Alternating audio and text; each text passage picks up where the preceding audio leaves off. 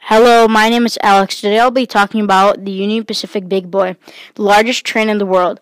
I'm happy that you are listening to me talk about the Union Pacific Big Boy. I'm a fifth grader in Michigan. The reason I wanted to talk about this topic is because I like collecting HO scale electric trains and learning more about them. Big Boy is the biggest train in the world, and that's what inspired me to do this topic. I am from the podcast Wildcat Chat. Big Boy was made in World War II to pull freight to Pearl Harbor and over mountains. Sometimes they sometimes they would launch latch two big boys together. It would amount to a 264 foot long train. Today we will be learning about the American hero Big Boy.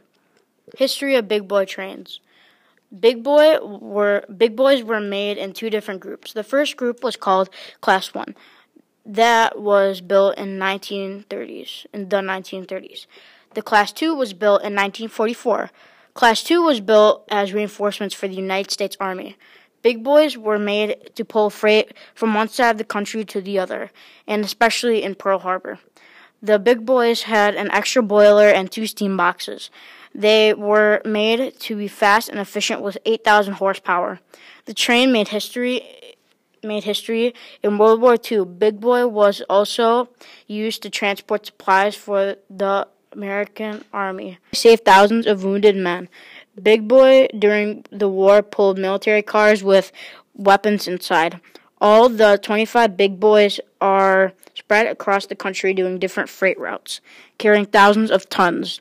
20 of the big boys were bought from the Union Pacific Company and it cost them and it cost them $265,000 each. So the five big boys remained property of the company, and people paid hefty prices to get stuff delivered. All the Union United States big boys started shutting down and retiring because diesel technology was advanced enough and more efficient. Therefore, Big Boy wasn't needed anymore. Starting in July of 1954, the big boys were getting shut down. Most were retired in 1961. The last one was retired July 1962. They were all put into museums. People began restoring Union Pacific big boys, and this continued. Today, the United States government is planning to put big boys back on the tracks. The Union Pacific Big Boy is a 132 foot long train there was only 25 steel giants with 8,000 horsepower ever built. There was two classes of big boys that were built in two, at two separate times. It remains that two Union Pacific big boys were damaged and almost destroyed. One was destroyed in a train crash, the other in military affairs. The crash was caused by a railroad switchman who didn't pay attention to his job. He didn't throw the switch in time, so Big Boy derailed when it tried to stop quickly. It was destroyed. It was tragic. The fireboxman and the steam controller died in the crash.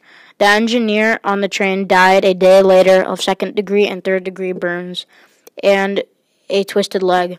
The wreck was a 70 car pileup, and the big bo- the big metal giant was towed back to the house for storage.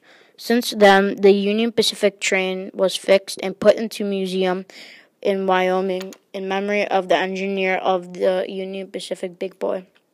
Big Boy has 16 driving wheels and 8 guiding wheels. The steam engine works by compressing steam through a firebox and a boiler. The steam the steam compresses in smaller pipes and goes into a pump. Those pumps make the wheels turn that that and that's what gives power to the train. The Union Pacific Big Boy runs on coal and water. The 600 ton train carries 5 tons of coal and 97,000 US gallons of water. Big Boy is a freight train and a and you could link two big boys together mostly to Pearl Harbor. Many big boy trains went across the country pulling hundreds of wagons that hundreds of wagons that were filled with everyday supplies you need, even mail. Big boys were hard to run, but it was worth it in the end. The steam giant is one of the greatest and most efficient. The Union, the United States Big Boy is expected to pull freight again soon. Big Boy primarily carried coal during the last years of its running. A Big Boy steam locomotive freight train is legendary in the eyes of train enthusiasts. In World War II, Big Boy lo- big boys located around the world saved thousands of soldiers' lives by taking wounded men and bringing reinforcements and supplies. For example, at Pearl Harbor, big boy trains carried railroad cars that were weaponized. This means that they had train cars that actually were cannons or had machine guns on them with soldiers ready to fire them. So the actual car was considered a weapon. And they carried tanks, jeeps, and other supplies for our soldiers on the battlefield to survive. It brought medical it brought medicine, weapons, and technology. The United States government owned big boys were capable of artillery fire. The big boys in Europe could have fired at the Nazis during World War II.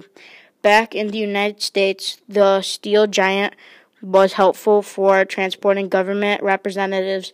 The big boys made it, the government money during World War II by shipping supplies from different places. The United States Big Boy had a long and winding history through almost a century. Big Boy had been serving the country as a great the great metal giant steam locomotive and dis- and delivered anything you need over mountains and through tunnels.